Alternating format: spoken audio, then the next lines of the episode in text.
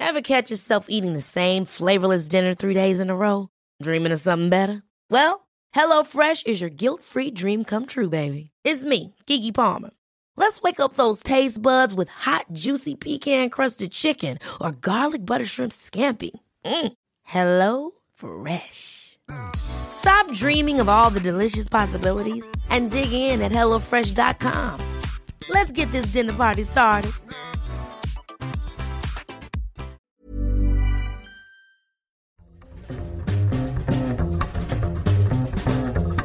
El micrófono de la guía del fin de semana siempre está abierto para hablar de feminismo. Y en esta edición cobra fuerza pues invitamos a la charla a la directora de Casa del Lago, Cintia García Leiva.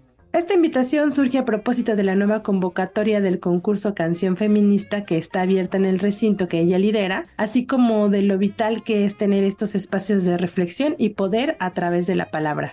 Además, entre la charla les estaré compartiendo algunos eventos que surgen en el marco del 8M o el Día Internacional de la Mujer. En ellos se combina la música, la voz y la equidad de género. Habrá, por ejemplo, un concierto de jazz que apoya a niñas en situación de calle o un ciclo llamado Nosotras Somos Memoria, donde se aborda el feminismo a través de la música. Antes de comenzar y darles más detalles y que escuchen la charla, les recuerdo mi nombre. Yo soy Ariana Bustos Nava, también conocida como la señorita etcétera. Arrancamos.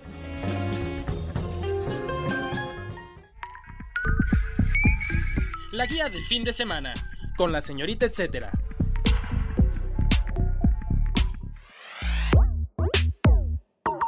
Damos la bienvenida a Cintia García Leiva, directora de Casa del Lago. Muchas gracias por aceptar estar nuevamente aquí en la guía del fin de semana. La verdad es que ustedes siempre tienen tantas cosas que hacer que creo que podrían ser nuestros invitados cada ocho días pero nos vamos a desear un poquito en esos espacios y ahora los convocamos a esta edición para abrir precisamente el mes de marzo porque sé que en el recinto hay muchísimas actividades sucediendo también un poco con este contexto de, del 8M y el poder que tiene respecto igual a, a feminismo o género, ¿no? Este, el mes. Entonces, este, bueno, ya me estoy adelantando, pero muchísimas gracias por aceptar estar en la charla con nosotros. No, Ariana querida, para mí es un, placer, eh, a nombre de Casa del Lago, siempre estar en la guía del fin de semana contigo, es un enorme placer y te agradecemos mucho el espacio. Muchas gracias. Oye, pues para empezar me gustaría que, que, abordáramos esta convocatoria que hay de Canción Feminista, que es la segunda edición. Digo, las bases son muy claras, pero me gustaría que con tu voz nos expliques eh, un poco más acerca de qué va este concurso. Sé que tiene como un antecedente de hace años, que fue la primera convocatoria en, en los años 80, ¿no? De canción feminista, pero un poco que nos expliques el objetivo, a lo mejor cómo es que surge esta iniciativa y ahora que viene la segunda edición también que se viene, o cómo se perfila. Pues efectivamente este concurso es una continuidad ya que se le está dando desde el 2022 a una iniciativa que encontramos cuando abrimos al público la exposición 40 años de lucha feminista en México, que fue una exposición curada por la activista chilena Julián Tibilo, donde se recuperaron muchísimos archivos fotográficos, carteles, dibujos, pinturas de diversas manifestaciones que han tenido los grupos feministas desde hace 40 años. Hay dos archivos muy importantes en nuestro país, uno es el de Producciones y Milagros, el otro es el de Ana Victoria Jiménez, recuperan cuál ha sido la manera de retratar o de recuperar la vida en el espacio público de las luchas feministas en el país. Y en uno de estos archivos que también mostramos aquí apareció un cartel de el primer concurso de canción feminista que presentaban estos grupos en México. Había pocos detalles, es decir, eh, no se conocía muy bien si venía de una iniciativa universitaria, si era plenamente particular, de un grupo muy cerrado de mujeres. No quedaba muy claro, era un cartel muy, muy abierto pero nos pareció crucial como una actividad para darle seguimiento en la era contemporánea. Y eso fue, digamos, la primera idea del primer concurso o un segundo primer concurso de canción feminista que lanzamos el año pasado y que fue realmente muy exitoso. Llegaron alrededor de 50 propuestas de distintas partes de Latinoamérica. El concurso está abierto en realidad a mujeres de todo el mundo con la especificidad de que sean letras en español. Y llegaron letras y canciones de Venezuela, de Chile, de Argentina, por supuesto de México, muchísimas en una convocatoria muy abierta que propone que mujeres y disidencias y cualquier persona que se identifique con ser mujer o con una apuesta disidente puedan participar para enunciar, describir, narrar, cantar, gritar algunos de los muchísimos puntos de las agendas feministas de hoy. Y eso es lo interesante de este concurso y por eso el vínculo con el pasado realmente siguen reflejando los problemas de hace décadas. Es muy impresionante saber que a pesar de tantas iniciativas que tienen tantos colectivos, eh, grupos de gestoras, grupos de activistas, realmente seguimos padeciendo muchos problemas de desigualdad en miles de sentidos. La exposición, por ejemplo, mostraba temas de desigualdad laboral, temas de inequidad de género en la cantidad de niveles que te imaginas ya, por supuesto violencia en diversos grados, y lo que mostró ese crisol en el primer concurso fue ese gran crisol y ese gran mundo de problemas a enunciar y a denunciar.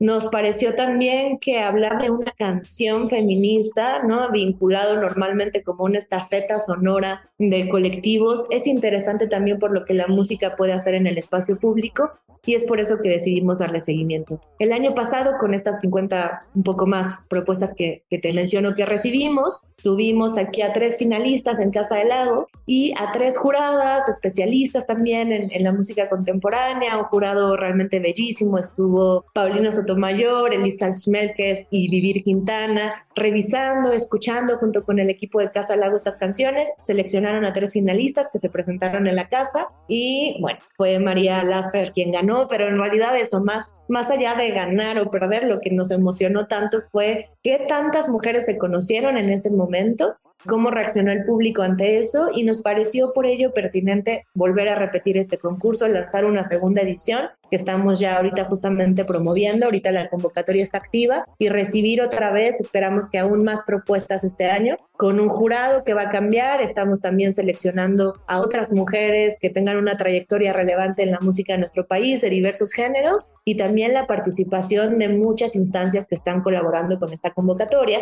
por supuesto Radio UNAM y Violeta Radio, que son las radiodifusoras que transmiten las canciones en su barra de programación, eh, pero también está Libros UNAM, que va a dar dotes de libros a las ganadoras y a las finalistas. Está también, la, desde luego, la Cátedra Rosario Castellanos en Género, está la Facultad de Música, en fin, es bien interesante también cómo diversas iniciativas se van sumando a este proyecto y esperamos pues que, que llegue a la mayor cantidad de mujeres y disidencias posibles y que lancen su canción.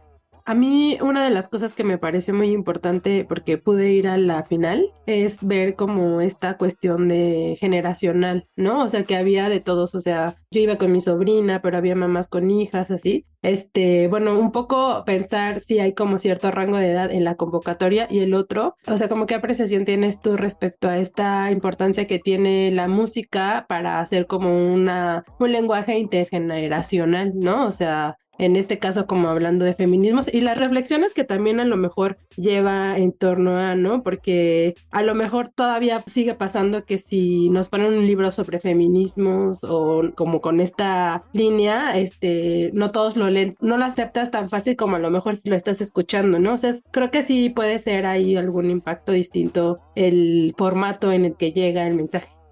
Absolutamente, por eso es bien crucial de entrada hacer un concurso como muy abierto a cualquier tipo de género, pero como dices tú, que sí recupere de una manera musical y también narrativa la fuerza que tienen estas diversas luchas. El tema que tocas de las maneras en que una canción puede atravesar diversas generaciones y diversas búsquedas es un punto fundamental en el vínculo efectivamente que hay entre o que existe entre la música y la política hay muchísimas aproximaciones bien interesantes que se han hecho al respecto. Pienso en David Tup, pienso en Salomé Bugelin aquí en México, en Susana González Actorias, en fin, investigadoras, investigadores que trabajan las relaciones entre la música que llega a las masas, que llega a muchas personas y cómo eso se convierte en parte de un imaginario que después ayuda también a representar otras búsquedas políticas que a lo mejor no tienen tanta visibilización esa vez que, que, efectivamente, por ejemplo, tú nos pudiste acompañar con tu sobrina, que ese tipo de acciones que pasan en el espacio público como Casa Lago, para mí, como que de eso se trata este trabajo, nada más, que puedan pasar momentos de ese tipo, donde una mujer de cierta edad transmite acompaña, cuida, le abre al mundo a otra mujer de menor edad. Y ese compartir entre generaciones está atravesado por una música que después quizá ambas vayan a recordar y también a involucrar en su propia vida de la manera, en su propio contexto, como sea. Ese tipo de relación con la cotidianidad ya es una acción política per se. Y nuestra memoria musical, pues lo sabemos, trae consigo la memoria del tiempo en que se produce esa música. Por eso es tan interesante. Pensemos en un ejemplo muy bello y muy divertido también, Juan Gabriel, la música de Juan Gabriel una figura tan crucial en la historia de la música contemporánea de nuestro país que ha acompañado a las abuelas, a las bisabuelas, a las madres, a las hijas, a las hijas y cómo puede atravesar un imaginario propio en una canción que habla de Tijuana, en una canción que habla de la Ciudad de México, en una canción que habla del amor, en una canción que habla de la despedida y cómo vinculamos esa tradición por más años que tenga de antigüedad con un momento preciso del país que la produjo, que la generó. Lo mismo podríamos decir de estas canciones feministas, ¿no? Interesante, por ejemplo, que varias de las, de las mujeres que mandaron sus propuestas hablaban de las desapariciones de mujeres en nuestro país, que es un tema tan brutal y tan enorme y tan complejo. Y entonces estar pensando en un México contemporáneo, un México del 2023, donde mujeres jóvenes están denunciando eso y a la vez lo están haciendo con una fuerza, una potencia de una canción que a la vez tenga la suficiente creatividad para que se quede en nuestro interior, para que pueda alimentar la energía de ponerte a bailar o de ponerte a gritar. Esa es la fuerza de la canción, sea cual sea. Eh, en Casa Lago programamos, por ejemplo, muchísimo arte experimental, mucho arte sonoro, instalaciones que tienen una cosa muy interesante, que producen un tipo de experiencia corporal muy interesante, pero definitivamente la canción, la canción popular, letra y música, produce algo en nuestros imaginarios, en nuestra memoria, que puede compartirse, como bien decías, con distintas generaciones y eso es algo que, pues, que ha hecho, por ejemplo, la poesía históricamente y que por eso se sigue haciendo durante siglos y siglos, que es el acompañamiento de la vida cotidiana y como la localización en un momento político particular. Eso me parece muy interesante. Qué padre. Y, bueno, nada más para quien escucha y que se anima a participar en esta, en esta convocatoria, ¿hasta cuándo cierra la convocatoria? La convocatoria se queda abierta hasta finales de este mes, febrero 2023. Viene después la selección de las finalistas por parte de las juradas y en mayo de 2023 se presentan aquí las finalistas. Esto leía que es en el contexto del ALEP, ¿no? Que es el Festival de Arte y Ciencia de... Claro, otra instancia que me faltó mencionar, además de radios, de las cátedras y demás, efectivamente es el Festival del Aleph Arte y Ciencia, que este año tiene como eje la cultura de la paz. en ese sentido, vincular el concurso de canción feminista nos parecía muy coherente. El dato, etcétera. Jazz con causa. El próximo 23 de marzo, dentro de la Fundación Sebastián, se realizará un concierto organizado por la iniciativa Jazz con Causa, en conjunto con Sales Force Women's Network, Jazz MX y Yolia AC, así como la Fundación Sebastián. Esta será una velada a favor de la educación y desarrollo integral de niñas en situación vulnerable. Todo lo recaudado irá directamente a esta fundación que apoya a las niñas. Para más detalles pueden buscar sus boletos en el evento a través de la plataforma eventbrite.com.mx. También pueden seguir la conversación a través de redes sociales. Los encuentran como arroba jazzmx comunidad.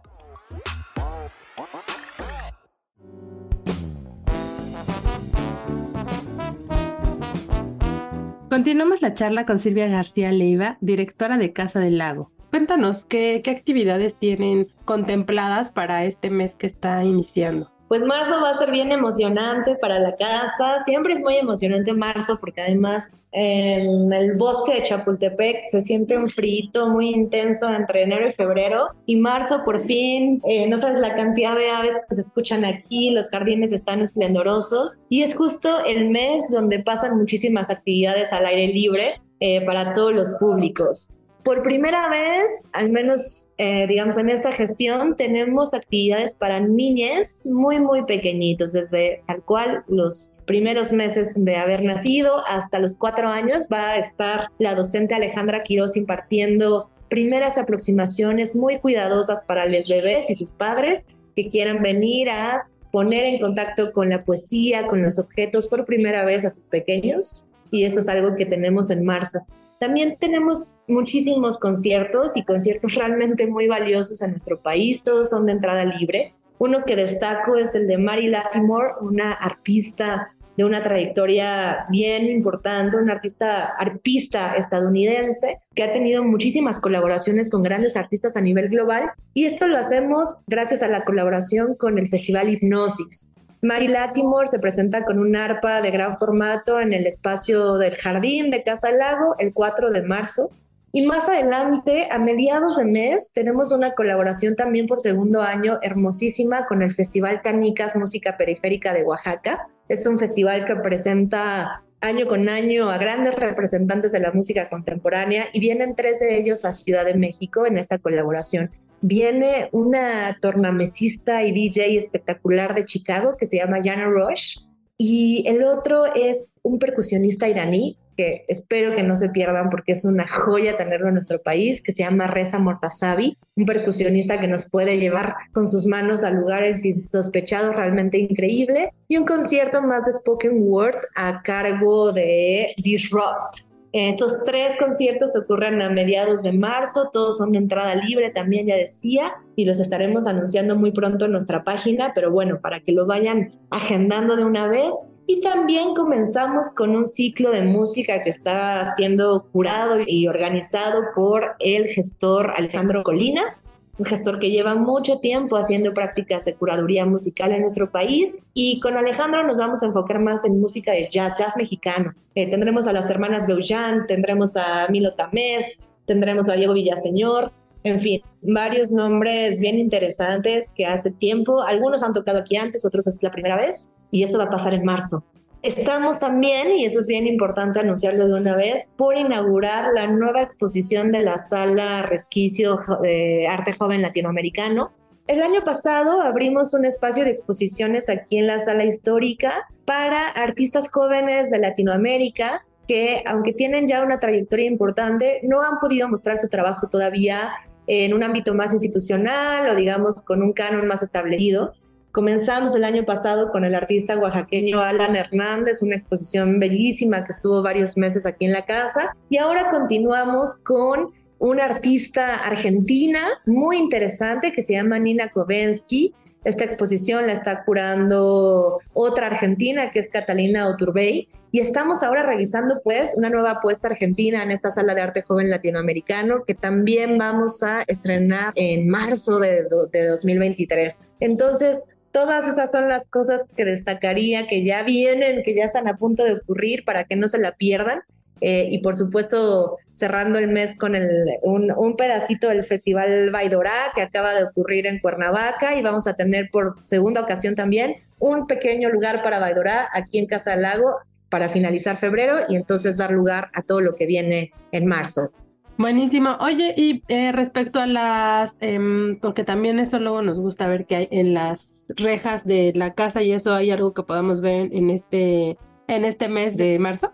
Claro, eh, estamos por cerrar, quedan unos días nada más de la exposición sobre Nelson Mandela que hicimos en colaboración con la cátedra que lleva el mismo nombre.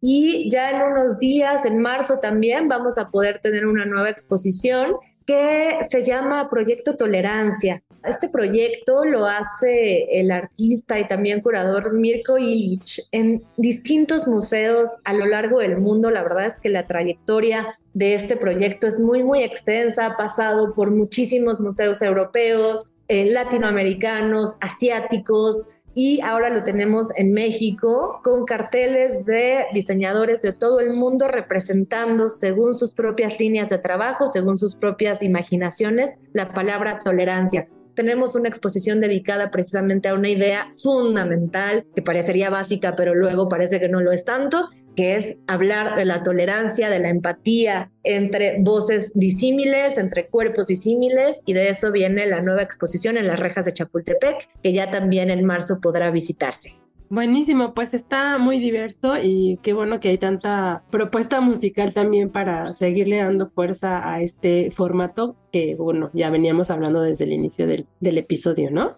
Me faltó algo bien importante en relación con el 8M y digamos muchos festejos y también eso, apuestas de enunciación que tienen que ver con la no violencia contra la mujer, que es un ciclo de cine especializado en directoras mujeres mexicanas. Esto también nos emociona un montón. Hemos tenido ya dos ciclos muy exitosos. Eh, tuvimos un ciclo sobre David Lynch, luego tuvimos un ciclo eh, de Guillermo del Toro y ahora nos vamos con cineastas mexicanas de diversas generaciones en colaboración con Filmoteca UNAM. También marzo y abril son las fechas. Todos los fines de semana vamos a tener una película distinta. Lo estaremos anunciando, por supuesto, en cartelera completa, pero que no se lo pierdan porque hay que rescatar también, y eso es importantísimo, el gran trabajo que han hecho mujeres de muy distintas generaciones, programas, eh, intereses en el cine mexicano.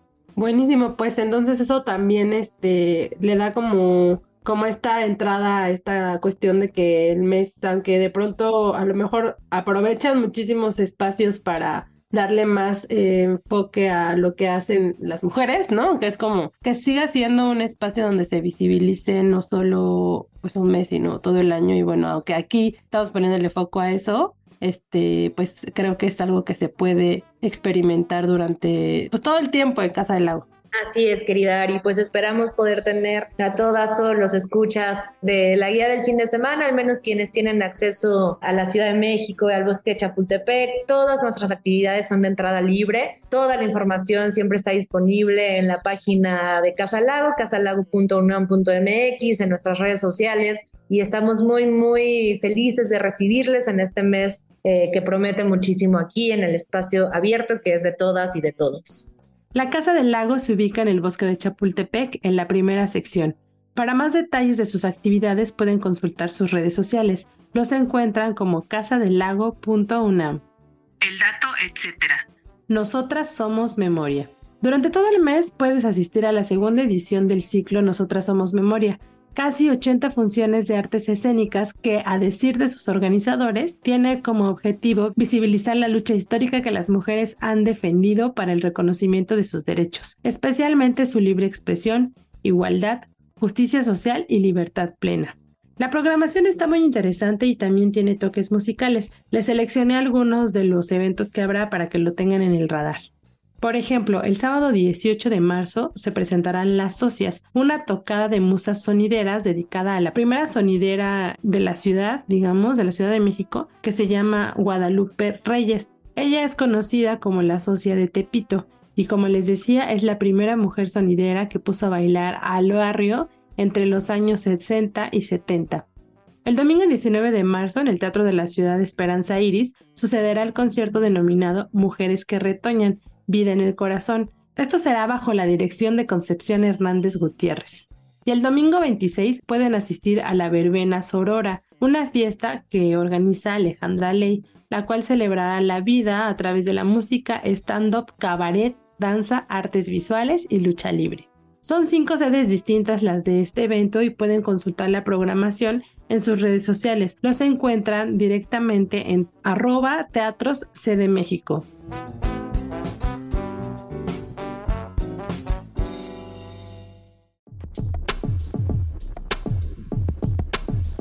La guía en segundos.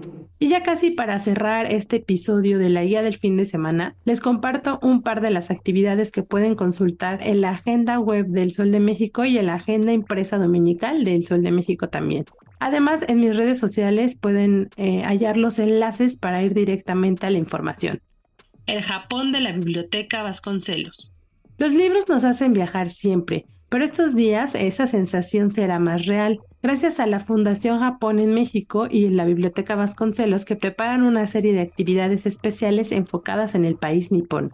¿De qué va? Se tienen programadas un montón de invitaciones sin costo que contemplan aspectos como arte, manga, origami y arte floral japonés, que también es conocido como ikebana. Este tipo de arte era usado como ofrendas porque representa la conexión con la naturaleza.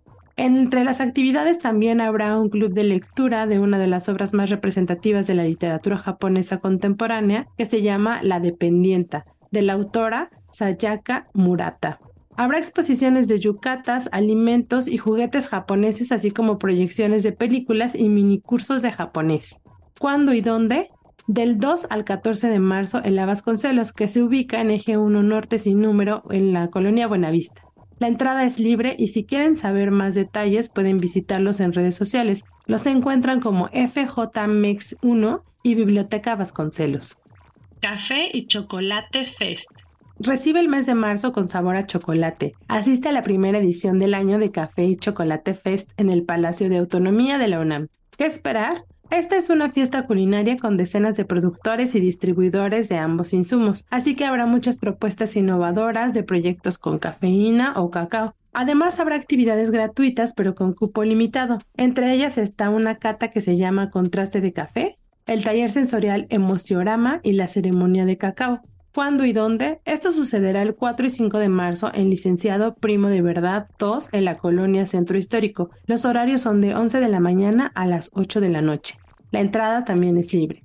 Sigan la conversación en redes sociales para conocer más detalles sobre lo que se ofertará y los talleres o las actividades. Los encuentran como Café y Chocolate Fest. Tendido de libros. El Palacio Postal es la sede del Tendido de Libros, una venta de publicaciones que promueve el Fondo de Cultura Económica y en el que se logró reunir más de 10.000 ejemplares con precios que van desde los 15 pesos. Ahora sí, no hay razones para no leer. Además de los libros, aprovechen su estancia, pues será en un lugar bellísimo que es el Palacio Postal. Aquí pueden gestionar una visita guiada y gratuita por el espacio que es emblema de la Ciudad de México. Hay espacios que todavía conservan el 90% de sus materiales originales y pueden conocer en este recorrido desde el reloj hasta las escaleras y el elevador. Además, en el Palacio Postal hay una tienda de filatelia con colecciones muy especiales como unas del santo, algunas de la fauna y la flora de México y por ahí también está la de Cricri. Así que no se pierdan el tendido de libros, pero pues también exploren y aprovechen la visita a este espacio del centro histórico de la ciudad. ¿Cuándo y dónde? El tendido de libros culmina el 5 de marzo. Esto es de las 10 de la mañana a las 5 de la tarde. El Palacio Postal se ubica en Tacuba 1, Centro Histórico. Si quieren saber más sobre la programación o lo que sucede en el recinto y en este evento, les sugiero estar pendiente de sus redes sociales. Los encuentran como FCE México y en Facebook como palacio.postal.museo.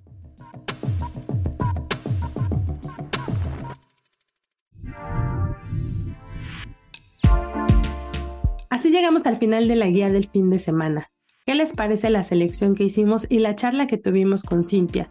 Espero que este inicio de marzo venga cargado de poder y de varias actividades enfocadas al 8M y que se puedan replicar todo el año o se puedan incorporar a su vida cotidiana. Les recuerdo mi nombre, yo soy Ariana Bustos Nava, también conocida como la señorita etcétera. Pueden seguir la conversación conmigo, compartirme recomendaciones para que le demos espacio aquí en la guía a través de mis distintos perfiles. Me encuentran como la señorita etcétera en Facebook, Instagram y Twitter. Gracias al equipo de producción por su apoyo, en especial a Natalia Castañeda. Y si tienen algún comentario y o sugerencias sobre este espacio o los que se generan desde la Organización Editorial Mexicana, pueden escribirnos al correo podcast.com.mx.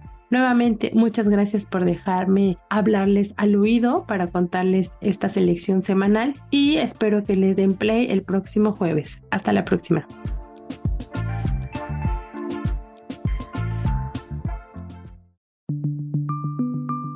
Esta es una producción de la Organización Editorial Mexicana.